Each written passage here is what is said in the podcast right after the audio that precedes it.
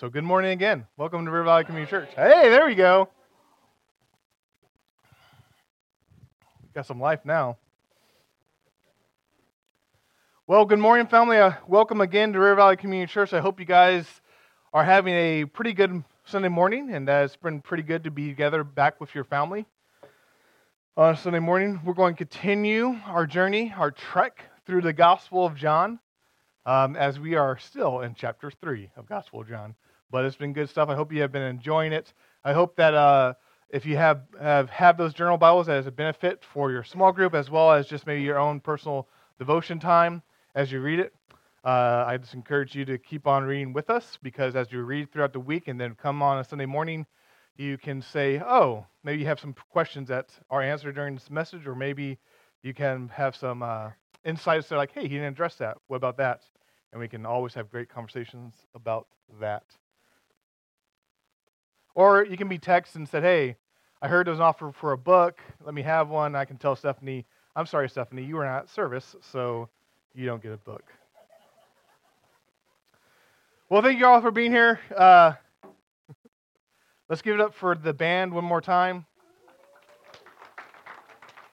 As you see, Ted uh, is leaving, and it's not because he does not appreciate the message or the word, but it's because he, we value kids so much that he's going to lead uh, live worship with the kids this morning. So we'll always appreciate uh, everything the band does and all you guys do. So thanks. Let's go to the Lord in prayer. Dear Father, thank you so much for your word, that we can know you through what you have given us. That we can know how you have saved us, how you have loved us, how you're working in our lives right now, and where we're headed. Lord, thank you for it. Lord, we pray for this time as we open up your word that you bring it to life in our minds, that you bring it to life in our hearts, in our lives as we seek to live it out every day. Lord, we love you. We seek you and pray all these things in Jesus' name. Amen. Love, true love. Should I say love, true love? What is love? We write poems about it, movies are made depicting it, stories are crafted to celebrate it. We, we are told that we need it. Songs are written to say we're trying to find it in all the wrong places. We feel like we want it. What is love? We use the word in so many different ways that how I speak about my wife is love and how I speak about pizza is love, but they're different. What is true love? Is it just that warm feeling when you see someone? Is that burning passion? Is it just that emotion? What is love? Well, the Bible doesn't leave us hanging. The Bible actually tells us what love is. You can think of First uh, Corinthians chapter 13, and, and Paul just lays out this is love. But more fundamentally, the Bible tells us what love is by pointing to God and saying, This is love. Who God is, is love. This doesn't mean that we approach God and say, hey, I think love is this, and so I'm going to apply it to God. No, rather, the writers of the Bible say, no, when we want to know what love is, we first look to God, and He defines it for us. He sheds light on what love is. And we can think of verses like 1 John chapter 4, verses 10, which says, In this is love. Not that we have loved God, but that He loved us and sent His Son to be the propitiation for our sins. What is love? God shows us love through sending His Son for us. What is love? God shows it for us by being moved to action to save us, sending his son to die in our stead. And this is what John chapter 3 speaks about. That want you want to see love, we want to know what love is, this is where it's found. So you have your Bibles, you can turn to John chapter 3. And we're going to start in verse 16. It says this for God so loved the world that he gave his only Son, that whoever believes in him should not perish, but have eternal life. For God did not send his Son into the world to condemn the world, but in order that the world might be saved through him. Whoever believes in him is not condemned, but whoever does not believe is condemned already, because he has not believed in the name of the only Son of God. And this is the judgment. The light has come into the world, and the people love the darkness rather than the light because their works were evil. For everyone who does wicked hates things, uh, wicked things hates the light and does not come to light, lest his works should be exposed.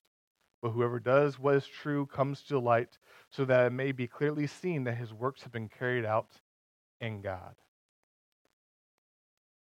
There's these verses throughout the Bible that really encapsulate and encompass the whole message of the gospel in like seemingly one verse. There's these verses in the Bible that are easy to memorize because they, they tell us what God has done and, and how He has loved us, and they, and they show that, and they're easy to, to memorize because of that. We can think of verses like John 5 8, but God demonstrates his own love for us in this. While we are still sinners, Christ died for us. The gospel in a verse. We can think of verses like Romans, uh, as I say John 5 8, Romans 5 8, Romans 6 23, where it says, For the wages of sin is death, but the gift of God is eternal life in Christ Jesus our Lord. Or even Galatians 2:20, when Paul speaks about I have, I have been crucified with Christ, I no longer live, but Christ lives in me. The life I live in the body, I live by faith in, my, in the Son of God who loved me and gave himself for me. Or 2 Corinthians 5:17, therefore, if anyone's in Christ, he's a new creation. The old is gone, the new has come. These verses that ingrain themselves in our heads and our hearts because they encompass the heart of the God's message for us. He saved us through Christ. And here is another one of those, John 3:16. A verse that gives us the heart of the gospel that we can hold on to and we can celebrate. Before we dive into this passage, we see the truth, the truth of the gospel, which is this the Father gave, so we are saved. If you had to boil down the gospel, this is one way you can articulate. This is one way you could say it. The Father gave, so we are saved. And when you think about what God has done for us, what Jesus has done for us, accomplished on that cross, it all comes down to this the Father gave his Son for us. Gave his son to live for us a life that we could not live. Gave his son to die for us a death that we deserved. Gave his son to stand in our place so that our sins are taken, put on him, and his righteousness, his right standing, is given to us. The Father gave so that we are saved. We're saved from our sin. We're saved from the sin that has enslaved us. We're saved from our past. We're saved from where we're headed. We're saved from the wrath of God against sin. We are saved. The Father gave, so we are saved. That's the heart of the gospel, and that is actually the heart of this passage here when we look at it. The Father gave, so we are saved. But this passage starts with one of the most famous verses in all the world. John 3:16. Just to show hands, who has who who memorized John 3:16 probably before any other passage in there and I the bulk of us who probably could say it, John 3.16, right? It's the most famous verse in all of, of, of the world. Why? Because we are taught it, because it encapsulates, it, it encapsulates the message of the gospel. We see it on signs at sporting events. We see athletes with it written on their faces. It's everywhere, so much so that there's parodies of John 3:16 where people put their own name before 3:16 in some weird way. There's parodies where people just don't know what it means anymore, but they know it's something. And so there's parodies in common uh, culture where people want to make John 3:16 signs to go for a sporting game with no concept of what it points. I saw a little clip of of a of a show where someone says, "Hey, I made this for the game." It was John 3:16, and like, "What does that even mean?" And they looked up in the Bible, and it said, "The Lord said, go Sox." Blasphemous that is, unwise that is, it shows this parody of people know what that means and get so connected to out in sporting events, people see it spread out there that it almost is easily forgotten. It becomes a cliche. John 3:16. but it's a popular voice, vo- verse that shouldn't be forgotten, shouldn't be looked over, shouldn't be skimmed over. Why? Because it shows the heart of who God is, his heart to love us. Now we need to look at it and, and see that it is something that we should celebrate and a verse that we should know. So let's look at John 6, John 3.16 and beyond as, as uh, in this, uh, this Gospel of John. For God so loved the world. This famous verse starts with this word for. We're so easy, quick to run to the rest of the passage and the rest of the verse, but this for makes, makes us remember that this verse is not just by itself, it's not just given on its own, but it actually comes within this whole context of John 3. And so we see for connects it to the previous verses where uh, Peter, uh, Jesus was talking about how he must be lifted up, the Son of Man must be lifted up, and that people believed in him, they're saved. And so we see the context of John 3.16 is the crucifixion. The con- context of John 3.16 is the redemption that Jesus is coming to bring to his people. That when we read this, it's not just a vague sense of God so loved the world. No, he so loved the world. How? By sending his son to be lifted up on a cross. God so loved the world that he gave his son to over to a horrible death. Why? Because he wanted to bring his people back to him. So we see this context is that God loves in a very specific way with bold action, demonstrating for us by sending his son, giving his son, so that we could have life. God, for God so loved the world. I love that word so. For God so loved the world. You can put the emphasis like that, and it kind of demonstrates the intensity of his love You can almost imagine a little kid coming up to you and say, I love you so much. We get the sense God so loved the world, this intense affection and desire for his people. But this so also demonstrates how he loves. God so loved the world so that he had to send his son. He loved them to this extent that he demonstrates it through the sending of his son. And it's not either or, it's we see through the demonstration of his love that he sends his son the intensity of his love. A bold act. He's not content to sit back and let the world go the way it's going. No, he must act, and so he sends. He must act. He so loves the world that he's going to send his son to die for us and to save us, to bring us back to him. This is a demonstration of God's love. Make no mistake about it, when we read this verse, for God so loved the world, this is talking about the Father loving the world, loving his people, loving the people he is bringing back to him in an intense, this, this uh, in a way that can be demonstrated. He loves them so much oftentimes people get this weird idea where somehow Jesus is the one who loves, and God, the Father, is the one that brings the wrath. And they kind of they start kind of separating these two uh, people, Jesus from God, but you can't do that because Jesus is God. They have the same will, the same mission, the same plan. They're united in what is how it's going to accomplish. But people read this, read the Bible, and they somehow want to separate from Jesus and the God the Father and want to put all the things they really don't like on God the Father and all the things they kind of like with Jesus. And this thought has been around since the beginning of Christianity.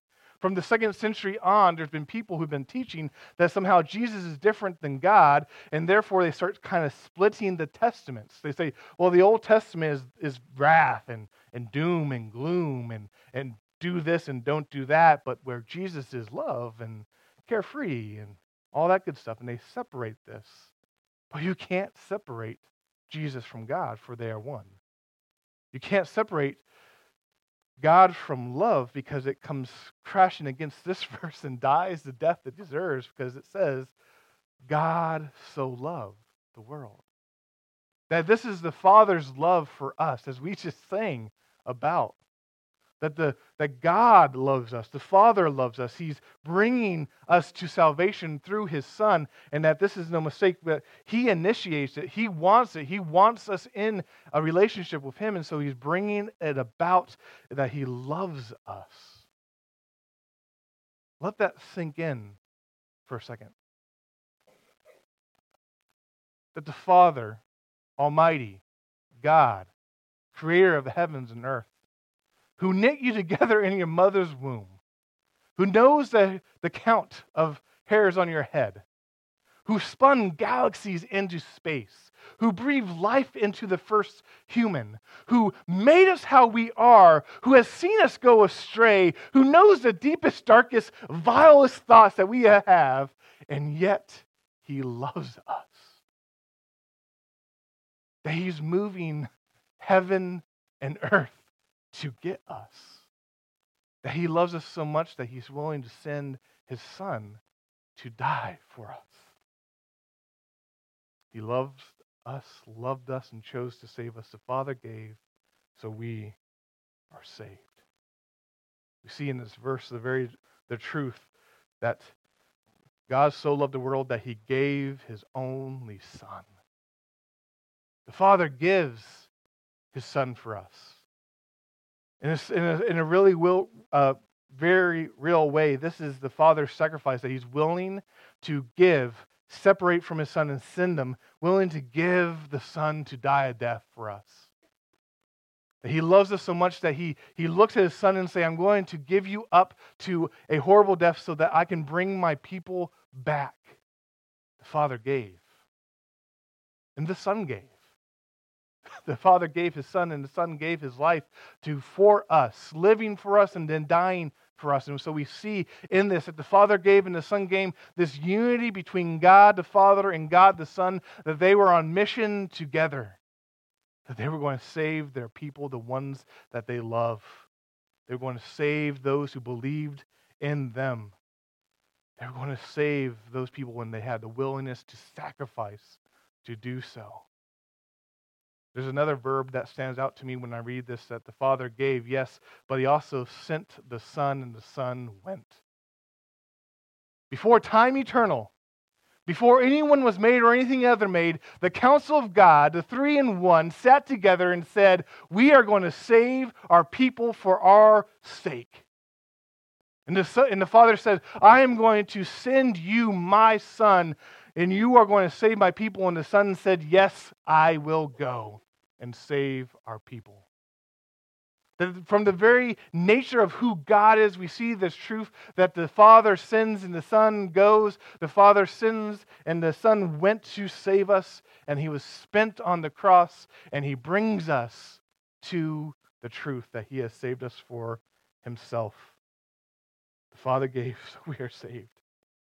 And we know this truth and this truth is applied through us through faith.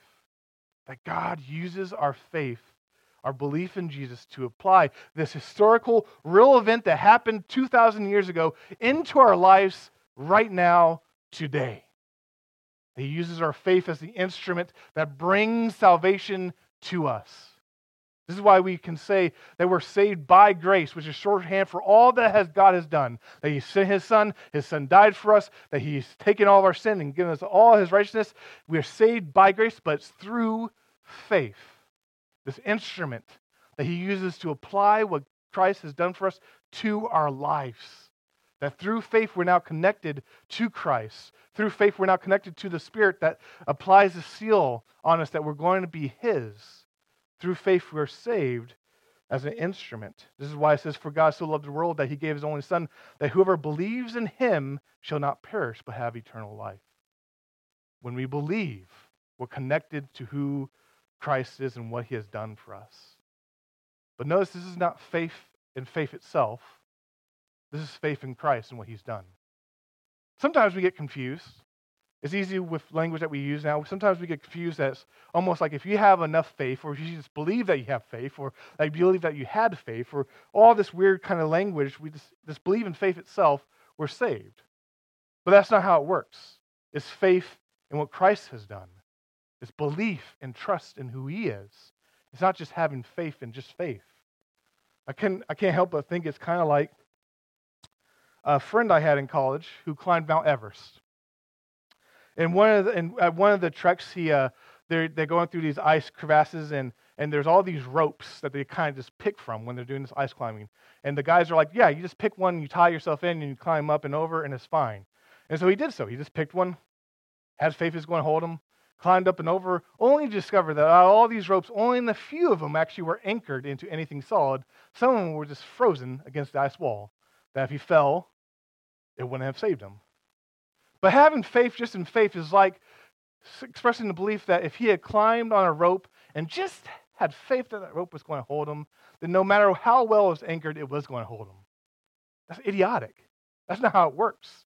Faith in the rope only makes sense if that, if that rope is anchored to something that will hold you when you fall. So faith only makes sense when we truly believe and truly trust that Jesus Christ is what holds us. Jesus Christ is what saves us. Jesus Christ is what's going to keep us moving towards God and for the destiny that awaits us. And so we don't just have faith in faith, we have faith in Jesus and how he has saved us. That we believe in him and that he will bring us to where we're supposed to go. we have faith in Christ and when we have faith in Christ, we are not condemned. This passage talks about those that Christ did not come into the world to condemn the world, which is very important because people get this wrong idea that Christianity is all about thinking that we're better than other people, thinking that somehow we got it and they don't, that we should we follow the rules and they don't, and so we like to condemn people and say, "Oh, you guys are so bad." If you only you knew the truth. Oh, if only you could be good like me. Uh, spoiler alert, that's not what Christianity believes. I was kind of scared. You guys were a little quiet there. Christianity believes that Christ has saved us not because of anything we've done, but in spite of everything we've done. And so it's never like we're looking upon the world and condemning them and saying, man, you guys are rotten. We go, we know, we go, no. But for the grace of God, so there go I. That I'm right along with you if I was not saved. That I would be just as lost as you are if Christ had not saved me and brought me into his life he's given me. That we don't condemn the world. We rather we say you need Christ because that's what this passage says. He did not come into the world to condemn the world. Why? Because it's already condemned. The world didn't need Jesus to come to condemn it. Why? Because God has been speaking from the, the beginning of the world through the natural revelation for the world He made, the glories of His heavens, that people should know God and search for Him, but they haven't. He's spoken through His prophets, He's spoken through His word, He's revealed who He is, and says, If you come to know me, if you know who I am, if you know the love I have for you, you can have life with me. And yet the world turns a blind eye, it goes astray, it wants to do its own thing. And so, because of that, that, the world's already condemned. The world is crying out for a Savior, that they need someone to rescue them. And so here comes Jesus on the divine rescue plan to save the people who believe in Him. Bring them in to that life not to condemn them. Why? They have already know the truth and have turned the back on. But Jesus comes and says, I can bring you out of that into the life I have for you. The Father gave, so we are saved. He made these sacrifices of sending his son, of the son going, of coming and living a life that we could not live, of dying on the cross for us. Why? So that we could have eternal life that we could have true life with our God. For this is what humanity was made for.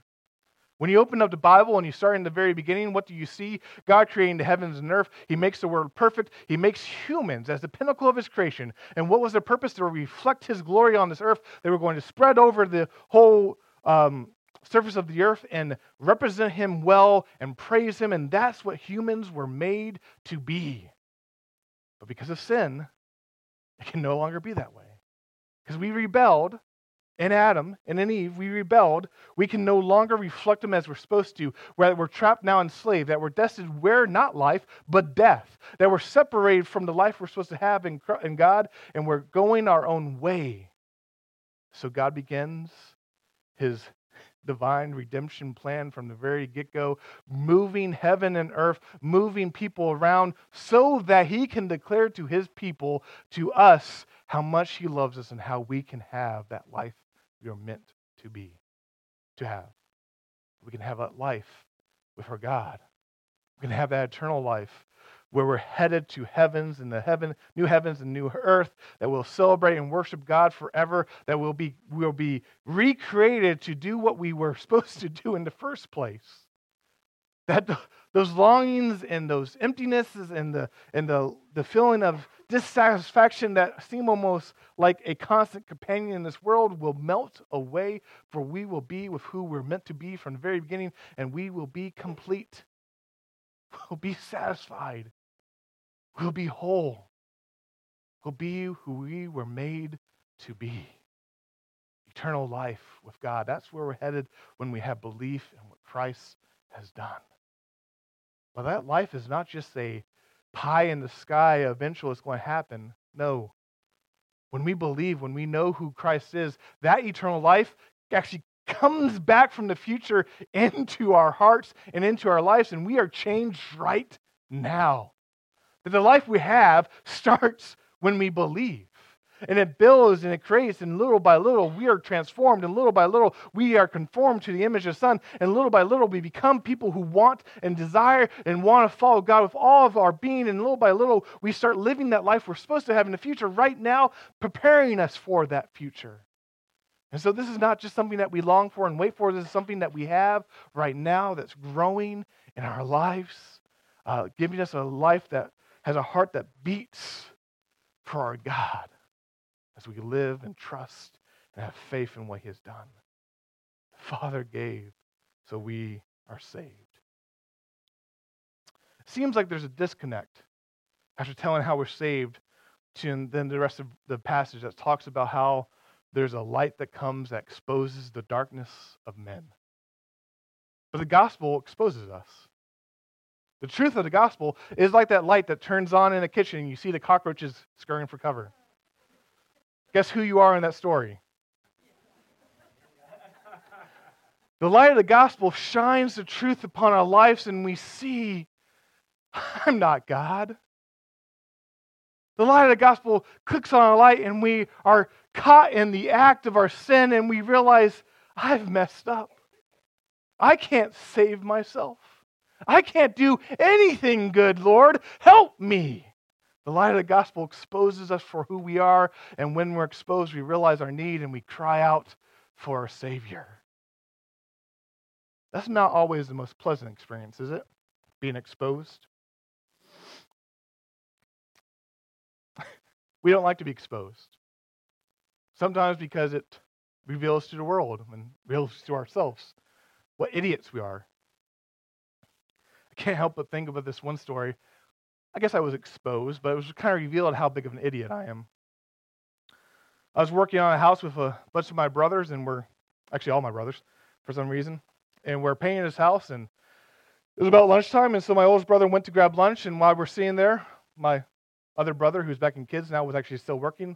I don't know why my other brother and I were sitting on the kitchen floor, but we were. And all of a sudden, we're listening to music, and uh, Duel of the Fates comes on. If you don't know what Duel of Fates is on, it's the big opera kind of song from episode one of Star Wars during the fight scene. So it came, comes on the, the radio, or I guess we have a mixed CD that we're listening to. And so my brother and I proceeded to begin play fighting with tools as we're rolling around on the kitchen floor, acting like we're going to hurt each other. Just stuff we do. And all of a sudden, I felt a presence above us. And we look up, and there was a sheriff's deputy with hand on a gun looking at us. Apparently, the sheriff's deputies had showed up to serve a warrant on the people who used, to live there. And they, what they got instead, when they knocked on the door and no one answered because we had of the Fates was two idiots rolling around on the ground, acting like we're going to kill each other. We were exposed for the idiots we were. I have never seen two people slide apart from each other and just sit there kind of meekly as fast as we did that day. But we were exposed as morons. But in a very real way, when the gospel comes into our lives, it exposes us for who we are to the deepest nature we have. It exposes us in a light that gets into every nook and cranny, who reveals it all so that we can see it and address it. And very well, the gospel shines it, not to say, look at all this stuff, you better get your act in order. No, the gospel shines and says, look at all this stuff, I'll take care of it. It's gone. Worry no more about that. It might take a while to apply to your life and become true, but the gospel exposes all that stuff. When we're idiots, when we're mean, when we exploded at our spouses, when we cheated that one time and it kind of hangs over us, when we've done things we know we shouldn't do, when we've done stuff we, we know we probably should have done more for people, all those things that hang on us, the gospel exposes it all, and Jesus says, I got it. I'll take care of it. It's not do harder, do better. The gospel exposes this and says, I will cleanse it of it. Imagine the sun rising as you sit on your porch or look out your window. Sun rises, the rays of light slowly reveal, bit by bit, the landscape, cityscape, your neighborhood before you. That's what the gospel does in our lives slowly reveals the truth of who we are and how we need to follow. Slowly reveals things that were hidden become revealed. Things that were hidden in darkness now are brought into light so we can address them. Things that we have been doing that we have just been doing because we do them are now exposed for what they are, and now Christ can speak to them and we can walk forward in the truth. Christ has saved us. That's a truth, a historical event that happened. But how we live the truth of the gospel, that little by little, as the Spirit applies it to us, takes a lifetime as that light of the gospel exposes more and more as we follow in his ways. So this means that we let the light expose us. This means that one of the th- ways we apply the gospel to our life is that we put ourselves under the, the exposing light of the gospel and say, Lord, I know I'm not perfect. I know I don't have my act together. I know I have messed up. Show me this truth. Let me remember it's not about me becoming better, but it's about me killing the sin, doing away with it, cutting it out of my life so that I can live the life you have called me to. Lord, expose me for the fraud I am. Lord, expose me for how I've gone astray. Lord, expose me for how I have not been loving as I should be loving or I have been hateful when I should not be hateful. Lord, expose me. It's a call for us to put ourselves under the truth of His Word, the truth of the gospel, and let it ourselves be exposed. But be warned the gospel is always an interruption.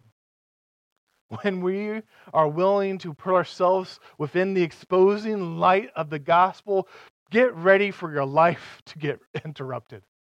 The gospel always interrupts our lives. It exposes and interrupts our sinful habits. We can no longer operate like that anymore. It exposes our selfishness and it interrupts it and says, No, you must live differently. It exposes and interrupts our rebellion and says, No, you must follow faithfully. It redirects our attention away from ourselves to our one true God and His work and His word. So be warned. It's always an interruption. But when we allow the gospel, the truth of what Christ has done, to expose us and interrupt our life, it leads us to be the people that are spoken about in verse 21. When it says, But whoever does what is true comes to the light so that they so that it may be clearly seen that his works have been carried out in God. That when we follow Christ, that when we apply the gospel to our lives, when we let Christ expose us for who we are, we can now start living and working and as He has called us to do, and we become people who do everything as if it's carried out in God. We do everything, all of our lives, our decisions, our actions, how we treat people, and live as those people who do what is true and is carried out in God. That language can be kind of confusing, but it's the same truth that uh, Colossians 3:17 speaks about, how we're supposed to do everything as if we're living and serving for the Lord. It's the same truth as Matthew 5:16 speaks about how we do these good deeds. Why? So that people can see them and praise our Father in heaven. It's the same truth as Galatians, um, uh, Galatians 6, 9, and 10 that we're supposed to do these good works because it glorifies God. We do these good works and we don't become weary of them. Why? Because that's what we're called to do. That when we let the gospel expose us, when we let the truth that the Father gave so we are saved dwell in our hearts richly, we start living lives where everything we do is carried out in God for His glory, for His name, for His sake to expand his mission, to bring people to know who he is, to bring people into greater uh, worship of him and appreciation for him, just so people can see him. When we do this, we bring we have our whole life oriented to be in God. We do that as a response to the gospel and what it's done for us. This can only happen because the Father gave, so we are saved. True love. Notice, rules don't get us there, demands don't get us there. The law doesn't get us there. What gets us to a place where we can say, Yes, Lord, expose me. Yes, Lord, lead me. Yes, Lord, let everything I do be done in you. What gives us, get, gets us that place? Love.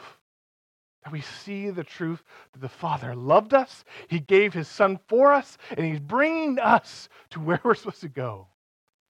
That love brings us to a place where we want to love and serve and live for our Savior. The Father gave, so we are saved. Join me in prayer. Lord, we love you, we seek you. Oh, Lord, we love you so much. We thank you so much for what you've done in our lives. Lord, we thank you for the fact that you have given your Son for us. That we can know you, can love you, we can respond to that truth, that we can believe in you, and because of our faith, we too can be saved. Lord, I pray for all of us here. I pray for us that if we know Christ, that we have the boldness to say to him, Expose me for who I am. That I can live for you all my days. Lord, I pray for anyone who does not know Christ, that they can have the boldness to say to him, Show me you. Let me see you so I can respond to you. Let me see you so I can believe. Lord, we love you. We seek you. We pray that this word of yours can dwell in our hearts richly as we go out of here, that can impact all that we do as we love our families, do our work, and love those around us. Lord, we love you, seeking for all these things in Jesus' name. Amen.